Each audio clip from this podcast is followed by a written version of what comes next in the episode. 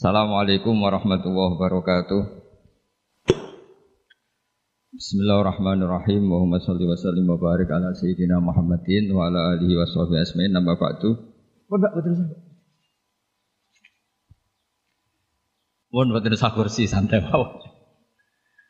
Enggang sangat kula hormati Mbah Kawula Bunyai Hajah Jamila Hamid Bedowi wonten ketua Napa niki? PJ?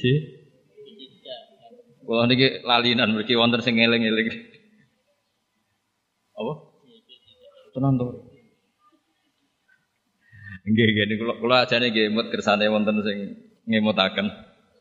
JP3M Bu Hani Maftuhah wonten Mbah Nyai Ulfa Ismail saking Wonosobo dan teneng kang hormati tidak lupa Menteri Agama yang juga putra Kiai Haji Khalil, cucu dari Kiai Bisri yang saya hormati, dan kang kula hormati.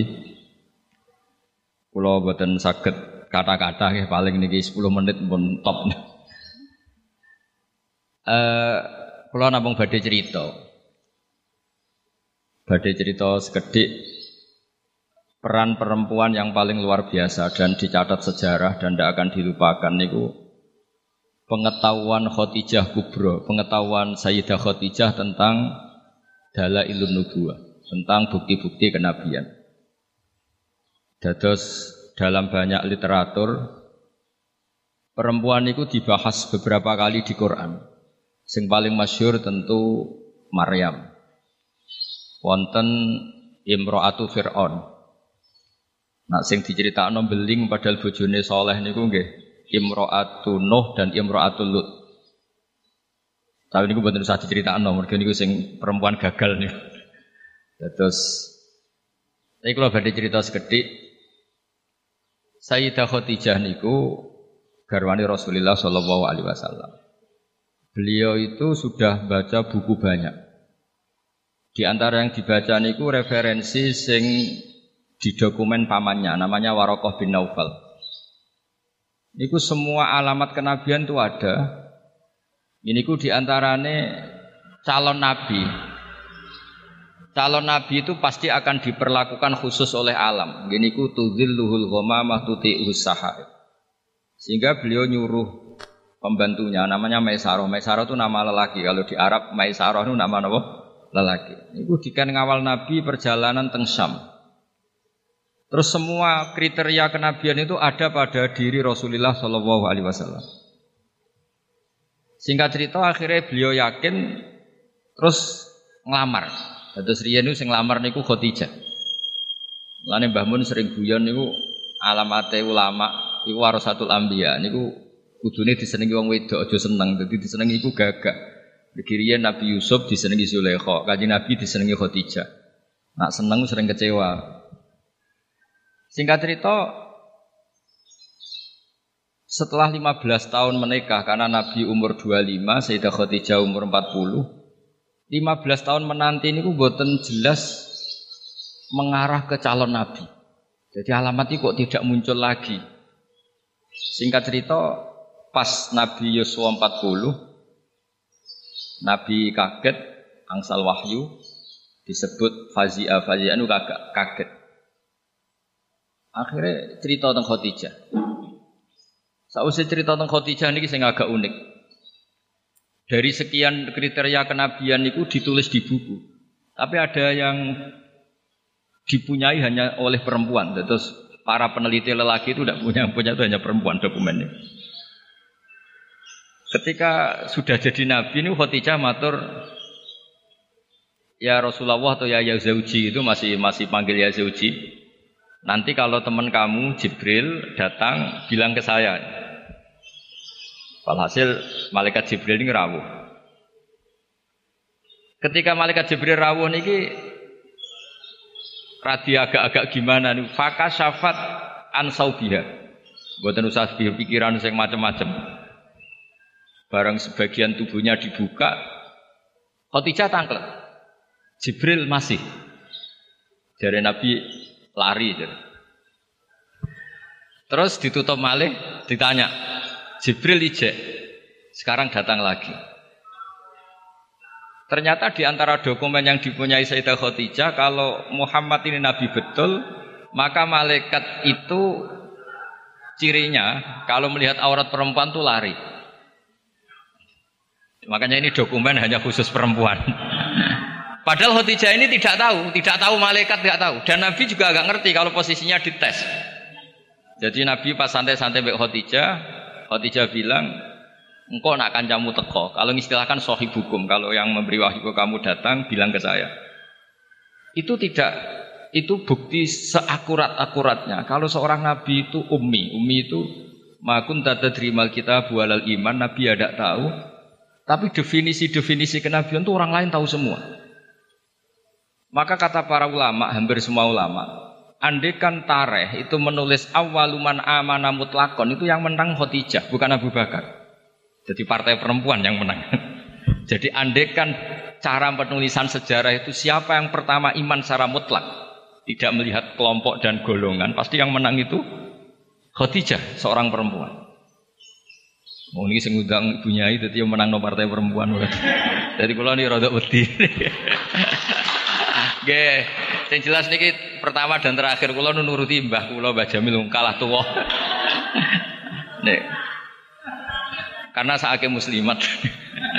saya itu diundang muslimat pusat beberapa kali dereng muni yo, ketoke kok ora ono sing luwih tuwa, dadi saged bali lho. Dadi dereng kula turuti hingga detik ini ketoke ora ono sing luwih tuwa dadi.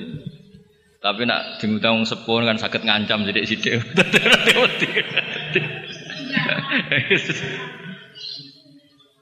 Kalau sederenge diundang temui kini diundang muslimat beberapa kali, tapi kalau dereng muni yo ketoke kok kata sing nom dadi. Nggih mbah mun dari sepuh, Mbah Jamil buyut kalau boten mbah, cuma kok bahasa buyut boten pati lazim dadi wong niku dulure buyut kula boten boten Mbah Malih pun buyut. Kula tak cerita. Jadi awal luman amana mutlakon itu harusnya Khadijah. Karena pertama yang diceritani kalau seorang nabi adalah Muhammad, bahkan sebelum nikah. Niku piyambake nikahi kanjeng Nabi berdasar itu calon nabi karena beliau lama sekali belajar mbek Waraqah bin Naufal. Nah ini yang punya ibunya juga harus tetap membaca. Karena ini temanya tafakuh fiddin. Jadi membaca itu penting sekali. Sampai pengetahuan Khadijah itu pengetahuannya itu melampaui batas umurnya. Beliau menikahi kanjeng Nabi berdasar referensi itu. Ketika yakin kalau Nabi adalah seorang Nabi, punya cara sendiri. Sehingga terus kata ulama, ketoknya kok rasopan, wong wedok kok nomor siji, terus ditareh itu diistilahkan awaluman amana minar rijal Abu Bakar wa minan nisa Khadijah wa minas sibyan Ali wa minal mawali Zaid bin Harisa. Niku pun empun bahasa yang dipoles dengan kesopanan karena ketoke wong wedok kok nomor siji kurang etis terus partai minar rijal Abu Bakar, minan nisa Khadijah, minas sibyan itu Ali, minal mawali itu Zaid bin Harisa.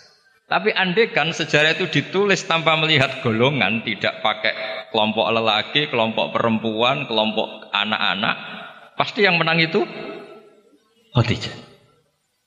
Jadi ini keunggulan perempuan. Tapi ada sisi lain yang mungkin ibu-ibu gak siap.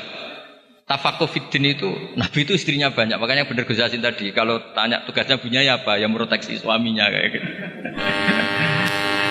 Saya pernah baca di kitab Fathul Bari, kenapa Nabi itu istrinya banyak? Itu di antaranya itu karena perempuan tuh orang paling nekat menceritakan jeleknya suami. Jadi kalau Nabi itu istrinya banyak, kalau beliau tidak soleh betul, pasti konangan. Karena perempuan pasti gak canggung-canggung menceritakan jeleknya suami. Nah ternyata dari sekian yang pernah dinikahi Nabi, semuanya solihah, semuanya kenangannya baik. Jadi ra ono sing cerita Nabi nak bengi turu ngorok niku mboten nanti. Aisyah yang paling cantik niku sering ngetes Nabi ini tidur di depannya. Ini Aisyah bukan Sauda, Aisyah. Niku ya Nabi tetap asik sholat. Padahal Aisyah itu istri paling cantik. Ketika Aisyah mengganggu tidur di depannya Nabi malah ngendikan dari ini ata abaduli robbi aku barno tak tak sholat. Sampai Sayyidah Aisyah ketika putus asa ngendikan faukot dimu hawahu ala hawa ya saya mengalahkan selera saya mendahulukan selera beliau yang ingin sholat. Begitu juga Zainab, cantik. Itu ya punya wiridan-wiridan dari Nabi. Maimunah juga gitu. Nah, itu andekan Nabi itu figur yang hanya soleh di luar, di dalam tidak soleh, pasti ini bocor. Siapa bisa nandingi perempuan? Pasti bocor. Tapi ternyata enggak. Makanya kata Ibnu Hajar al Asqalani dalam kitab Fathul Bari itu adallu dalilin ala nubuwati Rasulullah Muhammad sallallahu alaihi wasallam adalah cerita para istrinya. Padahal mereka banyak, artinya banyak itu ya ya cemburu, ya macam-macam. Harusnya karena cemburu ini kan terus ceritanya ngawur. Ternyata enggak juga. Itu betapa solehnya Nabi Shallallahu Alaihi Wasallam. Sampai dungo-dungo sing kados moro kuburan, Iku ya baru kayak cemburu. Terus Nabi wae teng Sayyidah Aisyah terus keluar. Pikir anak Aisyah, oh pasti ke istri yang lain. Ditututi. Terus jenengan gak ada mata-mata yo ono sanate. Jadi ditututi. ditututi ternyata buatan pirsa Nabi kalau ditututi. Ternyata kalau malam niku nilii teng bagi. Nilii teng bagi. Assalamualaikum warahmatullahi mukminin wa inna insyaallah bikum lahiqun. Niku riwayat Sayyidah Aisyah berdasar cemburu. Gara-gara buntuti ini akhirnya roh riwayat. Oh ternyata bojoku nak dalu itu penggawaannya mau kuburan. Terus begitu juga cerita-cerita yang lain. Belum masalah hukum. Dulu hukum itu tidak diketahui kalau tidak barokahnya perempuan-perempuan itu. Ada sahabat tuh agak usil. Gimana hukumnya mencium istri ketika Ramadan? Batal enggak ya? Sing ditakoi adalah jenis-jenis yang kayak kayak Nabi itu ya kita ya serah nopo wes cara itu kuat lah. Tanya Maimunah, tak apalagi Saudah. Kata Maimunah, kalau ke saya kayaknya enggak. Yang potensi ya itu tanya ke Aisyah. Karena Aisyah ini paling cantik, paling muda. Akhirnya tanya. Dan dijawab oleh Aisyah, Qabalani Rasulullah wa Nabi itu kalau puasa ya kadang mencium saya, Nabi tetap puasa. Akhirnya jadi fakih Kublatu zauji li zauja itu tidak batal. Menciumnya suami ke istri itu asal mencium saja itu tidak batal. Jadi dokumentasi hukum fikhiyah itu semuanya itu terutama yang masail perempuan itu barokahnya perempuan-perempuan istrinya Nabi. Tadi benar yang dikatakan Gus Yasin, dokumentasi itu hanya ada di istri-istri Nabi. Makanya kata Ibnu Hajar al Asqalani, andai kan tidak ada istrinya Nabi, maka adalah ilmu nubuah, kesolehan orang di rumah. Itu kan ukuran. Misalnya di luar kiai-kiai kadang ngetok no waroi zuhud, barang neng omah muangan tuh hadu. Jebule gayane mangan sithik iku mau jaim jaga imet tok. Neng jopo kadang-kadang maca ala kiai, serwapi juban, serbanan, terus neng omah wis karo ngantok ngalor itu. Nabi itu ndak, meskipun di rumah itu ya priai. Karena Nabi itu istihyanya minallah, jadi merasa nggak nyaman itu dengan Allah. Jadi nggak beliau itu tetap sopan ketika di rumah. Di luar ya sholat, di rumah ya sholat, di luar ya ingat Allah, di dalam rumah ingat. Itu Nabi kalau mau sholat, itu senangnya bukan main. Itu yang cerita ya istrinya. Jadi Nabi itu kalau banyak masalah, itu keluar masuk, keluar masuk, nggak tenang. Corong jauh nggak jenuh. Itu ketika ada adzan Nabi Alhamdulillah, arifna ya Bilal. Alhamdulillah waktu sholat sudah masuk, arifna ya Bilal. Ayo cepat Bilal datang ke sini, saya ingin istirahat. Itu istrinya tahu bahwa Nabi itu hiburannya tidak dengan istri-istrinya, tapi dengan sholat. Oh istrinya sampean tetap nggak tahu kalau suaminya gitu, pasti tidak tahu karena tidak ada buktinya. itu Nabi itu kalau belum sholat tuh keluar masuk keluar masuk. Tapi ketika waktu sholat terus arif ya Bilal, ayo aku kasih istirahat Bilal. Tuh kalau kamu sholat tuh senangnya bukan main. Makanya ngedikan waktu rotu aini bisop. Dan itu kesaksian seorang perempuan. Itu nggak mungkin nggak bener itu karena tadi sekali nggak bener Mesti geger. Dorong Jawa dikeranyam kira-kira gitu. Jadi ini cerita-cerita unik yang mungkin apa harus dikaji ya karena ini disebut tafakuh fitin. Tapi perempuan juga ketika nyun sewu sudah tidak benar itu ya berat. Makanya ini yang kita harus hati-hati Allah memberi contoh kepada orang-orang kafir imra'ata nuhi wa imra'ata lut. Kanata tahta abdaini min ibadina solihaini. Tapi fakhonata huma falam yukhniya anhuma min Allah syai'a wa qilat khulan narum itu contoh yang perempuan gagal. Tapi perempuan yang sukses padahal suaminya itu enggak benar ada juga contohnya wa imra'ata fir'aun. Sehingga di Indonesia alhamdulillah barokahnya Rasulullah Shallallahu alaihi wasallam Contoh yang pertama itu hampir jarang terjadi. Yang suaminya soleh, perempuannya tidak solihah itu jarang. Tapi kalau yang lelakinya tidak soleh, perempuannya tetap soleha itu banyak. Jadi alhamdulillah itu barokahnya Rasulullah Shallallahu Alaihi Wasallam. Jadi kebalik kalau di Indonesia malah suaminya nggak bener, istrinya itu bener, solihah itu. Itu nggak benernya suami jenengan tuh cek sepele ini Fir'aun. Jadi di Quran tuh cerita ada orang solihah tuh istrinya Fir'aun nggak tanggung tanggung, tapi termasuk legenda. Jadi intinya Quran itu sangat ngapresiasi kesalehannya orang perempuan sampai ada surat Nisa, ada surat Mumtahanah yang agak agak ekstrim ya surat Mujadilah ini. Ada yang baca Mujadilah, ada yang baca Mujadalah. Kalau Mujadilah berarti pakai isim fa'il, kalau Mujadalah pakai master. Nabi itu belum pernah dikalahkan sahabat. Tapi kalau sahabat perempuan itu komplain. Nabi kan ditanya, ya Rasulullah, saya ini didihar suami saya. Ya kalau sudah didihar ya kamu haram, nggak boleh kumpul dia. Yang benar ya Rasulullah, ini hukum Allah apa hukum jenengan? Puantah terus. Sampai Sayyidah Aisyah nggak terima. Kamu harus berhenti bantah Rasulullah. Ini Rasulullah jangan kamu bantah. Selagi hukum itu belum dicabut, jenengan tak lapor na Allah. Kacau tenan. Ini kanjeng Nabi dilawan. Akhirnya ya Allah nuruti. Makanya akhirnya dihar itu tidak sama dengan tolak. Mereka kau sami Allah qaulal lati tujadiluka fi zawjiha wa tashtaki ila Terus dalam sejarah itu dereng ngenten hukum dirombak kecuali mergo demone perempuan. Terus wae cara Pak Hasim Muzadirian iku ora ana kiai goblok kecuali mergo disentak bojone. Terus saking tope niku dikomplain. Kanjeng Nabi, ini Rasulullah dikomplain. Tapi komplainnya saya ini sakit kalau ijazah jenengan. Terus pas dikomplain itu Nabi gak pati nurut. Terus perempuan ini pulang, namanya Khawlah binti Sa'labah. Pulang sujud, ya Allah ini ketentuan Rasulullah berdasar hukum adat. Beliau juga nggak ngakui kalau itu dari hukum Allah. Memang Nabi itu ada beberapa hukum yang Nabi sendiri kalau ditanya ada hukum fikih yang memang minawah ini nggak bisa diotak adik. Ada hukum yang dijalankan Nabi karena yang berjalan baru demikian. Ini mah agak jelimet di usul fikih. Yang nggak menekuni, saya mohon ini tidak jadi fitnah. Memang seperti itu. Jadi misalnya ada hukum-hukum yang kata dalam Islam itu kebaikan jahiliyah akan diteruskan dalam Islam dan keburukan jahiliyah akan dihentikan. Jadi kalau hukum jahiliyah itu bagus ya diteruskan. Makanya nikahul jahiliyah itu tidak ada yang dibatalkan oleh apa? Islam. Misalnya dua pasangan. Itu semua nikah kan zaman apa?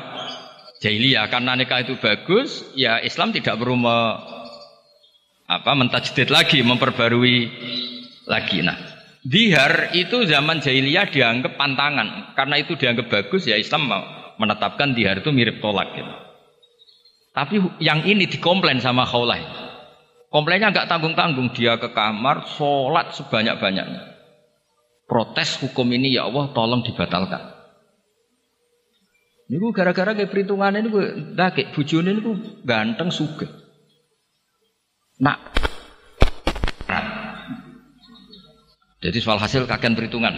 Tapi gak tanggung-tanggung, maturi langsung mbek pengiran watas taki ilap. Terus wa yasma'u tahawurakuma. Jadi Nabi itu debat. Nabi betul nanti di tamu lanang debat nih. Itu nanti. Jadi nak ono kiai kalah mbek bojo meneh kiai Kanjeng Nabi pun dilawan. Makanya itu masyur cerita itu di surat Mujadilah atau Mujadalah. Jadi kalau lati itu jadi kalau pakai isim fa'il bahwa mujadilun berhubung muannas bahwa mujadilatun. Masdarnya mujadalah. Ketika Umar radhiyallahu anhu jadi khalifah, ini khalah ini datang di tengah perjalanan yang panas dihentikan Umar. Itu diomongi kira-kira jam 11 sampai setengah telu meh dhuwur kuntek. Sampai Umar pamit, "Mbah niki kula badhe dhuwurin." Wektune badhe telas. Pengawal Umar gak terima. Engkau Amiril Mukminin, kenapa berhenti karena orang tua ini? Terus ke atas Sayyidina Umar, ada drimanil ajus. Kamu tahu orang tua ini siapa? Ini Khawlah binti Sa'labah. Sami'ahawah min fawqi sab'i samawat. Ini orang yang ketika protes didengar Allah dari langit tujuh. Ayas ma'uha Allah wa yasma'uha Umar. Allah aja mau mendengar masa Umar tidak mau. Andai kan tidak ada sholat duhur, saya akan dengar sampai dia capek. Jadi sunahnya kiai kalau istrinya ngomel tolong didengar sampai capek. karena karena ijazahnya seperti itu. Tapi syarat perempuannya harus berkualitas kayak Khawlah binti Sa'labah. Jadi kalau protes itu pertama sujud dulu di kamar sampai Allah mendeng mendengar. Terus ini cerita-cerita perempuan, jadi keliru lah kalau Islam kadang dituduh sebagai agama yang meminggirkan perempuan itu keliru sekali karena di Quran saja ada surat Nisa, nggak ada surat Rijal, ada surat Mumtahana, ada yang baca Mumtahinah juga, ada syarat Mujadilah atau Mujadalah. Ini surat-surat jelas bintangnya ini perempuan. Ya, tapi kadang-kadang yang mau coba muratuhu hamalatal hatab fijidial itu yang ini yang orang-orang gagal ini. yang yang itu yang itu yang apes itu yang cerita-cerita itu. Nah, kalau matur sangat. Memang yang terakhir kalau pesan tadi ibu itu madrasah pertama. Sehingga saya sendiri bisa gini dia barokahnya ibu. Semua orang lah punya di daerah kami apalagi di daerah punya ibunya ini ada Mbak Jamil, ada semuanya lah. Ada nih ulfa. Kenangan kita ngaji ya sama ibu. Pasti mulai kecil tuh sama ibu. Anak saya bisa baca Quran tuh ya karena istri saya. Karena suang lanang bener Gus Yasin tadi. Fasul masail jelimet-jelimet. Anak irungi salib batak radi ulang jadi fasul masail gimana hukumnya sholat di Amerika puasa di Amerika yang siangnya kadang 19 jam gimana hukumnya sholat di bulan terus kiblatnya gimana apa mengkurep apa gimana Wah, anak era sama Quran di Barno. Nah ibunya kan ngomel. Bar maghrib didusi dicemplung terus pokoknya nang adus nang diulang ngaji. Akhirnya sama Quran. Jadi walhasil itu makanya Imam Syafi'i ngendikan al um al madrasatul ula yang dikatakan madrasah pertama adalah seorang apa? Ibu. Makanya rata-rata anak Indonesia itu benci bapaknya, itu juga didikan ibunya pasti. Jadi mana resikonya. Mau ngerasani bapaknya ambek anaknya. Nah, itu yang madrasah agak bener kalau ini yang enggak bener. Tapi saya pastikan semua putra yang bisa baca Quran itu tidak ada yang barokahnya bapak, mesti barokahnya itu. Niki Mbah Jamil sering cerita kula nih, pokoknya anakku sama mondok Mekah Medina baru kayak tak ulang. Mereka anak abai gampang nyepuro. wong lanang itu mesti kula niku ngoten dilapori anak era sekolah nih santai jenenge wong lanang. Kan sepurane gede boda bleke gede ra jelas wong lanang niku kan kemungkinan ini gede atau dableke gede. Tapi nah ibu-ibu kan wis ngomel dolanan diwamuk didusi sekon ngaji nah bapak wong lanang ora anak dolanan sowan nang wasi bal-balan wasi gitu. sore surup mulai klambi dicoplok rusuh ya asik wong ibu-ibu kan ndak ndak bisa. Cara caci cilik anut bapak iku goblok kabeh aku yakin. Goblok kabeh. Tapi nggih ngoten misalnya anut ibuke nggih cerewet kabeh lah niki semua tengah-tengah. Tapi yang jelas Quran itu fair ya. Jadi cerita Imro'atan Nuh wa imro'atan Lut. Tapi juga cerita Imro'atu Fir'aun. Artinya perempuan itu punya sejarah di asuh orang soleh nyun sewu gagal meskipun itu jumlahnya tidak banyak. Tapi juga punya sejarah di asuh orang nggak benar jadi perempuan yang luar biasa. Makanya kalau suwon tafakoh ini utamanya ya mengkaji Quran lah. Karena Quran itu lengkap-lengkapnya kitab buah. Belum ada kitab suci mulai Zabur, Taurat, Injil selengkap apa?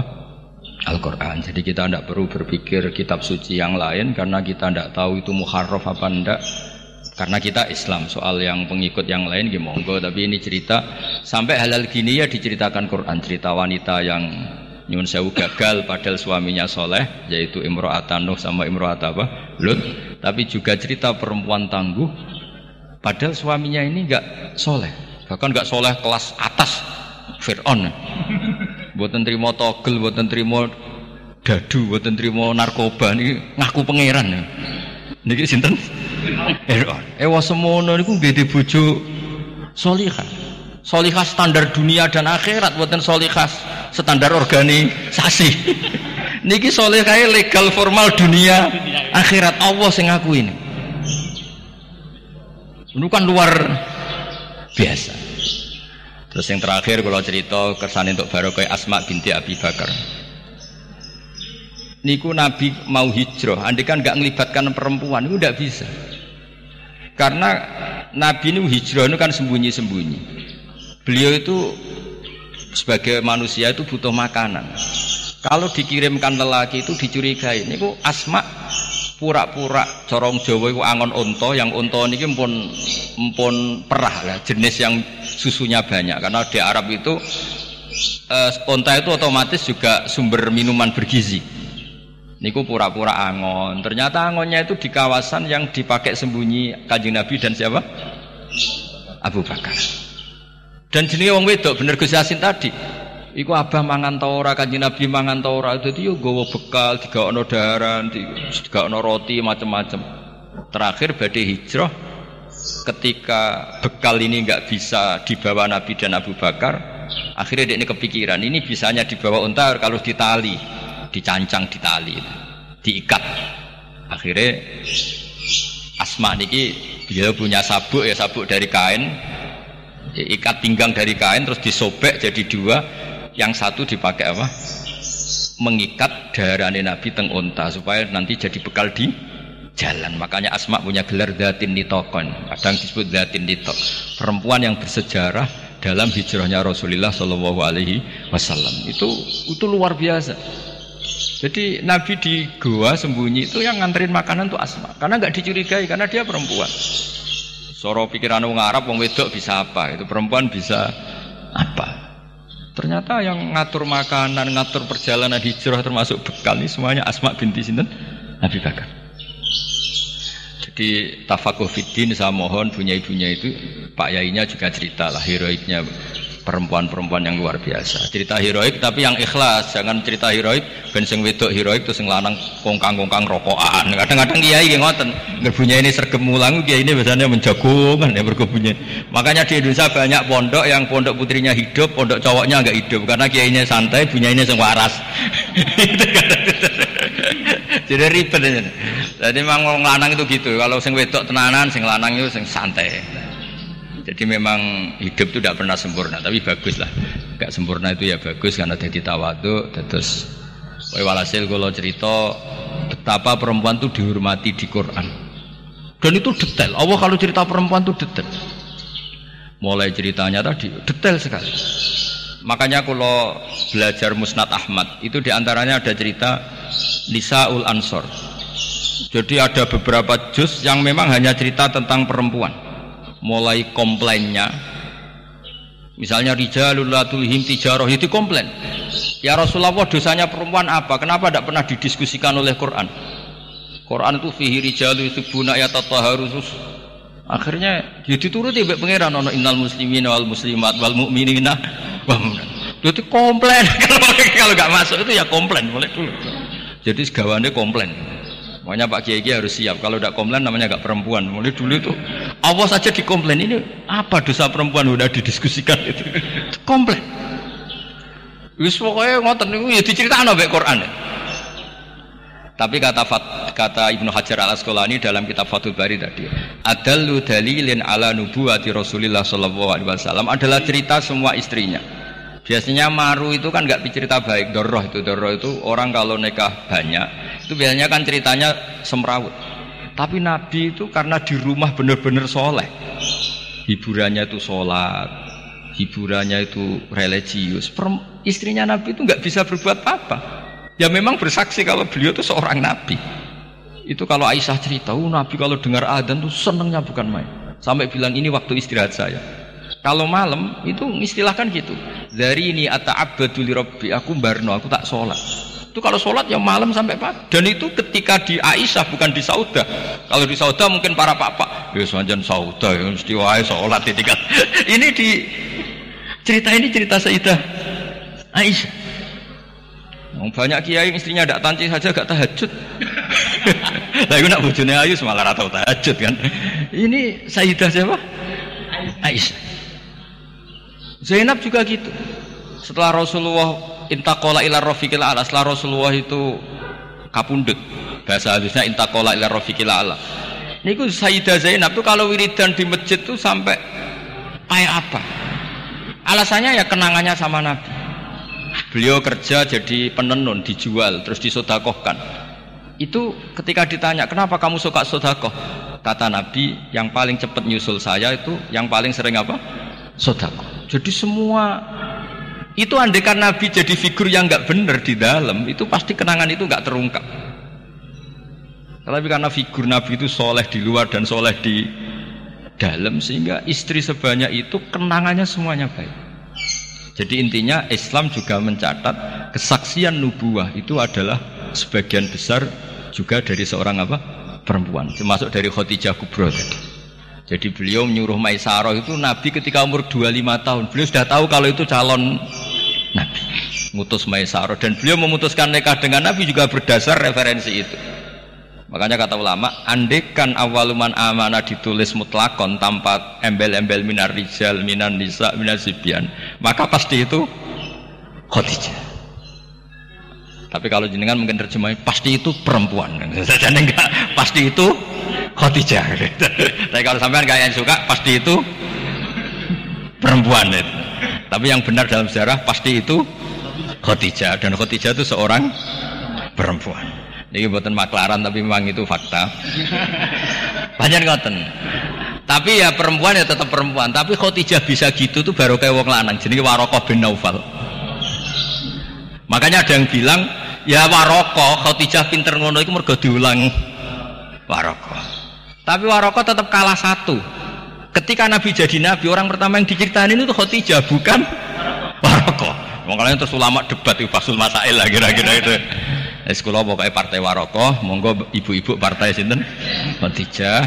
Tapi yang didokumentasi secara akhlak kita sopan, kabeh disebut awaluman amanah minar rijal Abu Bakar wa minan nisa Khadijah wa minas Ali wa minal mawali Zaid bin Harisa supaya semuanya awal. Kayak model sekarang lah, kayak ketua NU itu kan tidak ada wakil. Soalnya kayak sepuh kok wakil gak ngergani kan ketua ketua ketua kan. Itu juga bagian dari adab.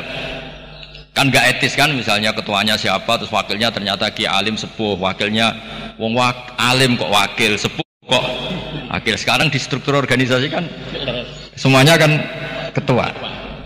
Jadi kayak ya di PBNU, di PB, ya semuanya modelnya gitu. Itu itu termasuk terinspirasi tadi untuk mengukur awaluman amanah supaya semuanya awal disebut awaluman amanah apa?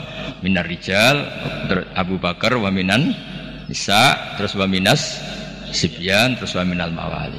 Nggih ngoten ngapunten ingkang kathah. Assalamualaikum warahmatullahi wabarakatuh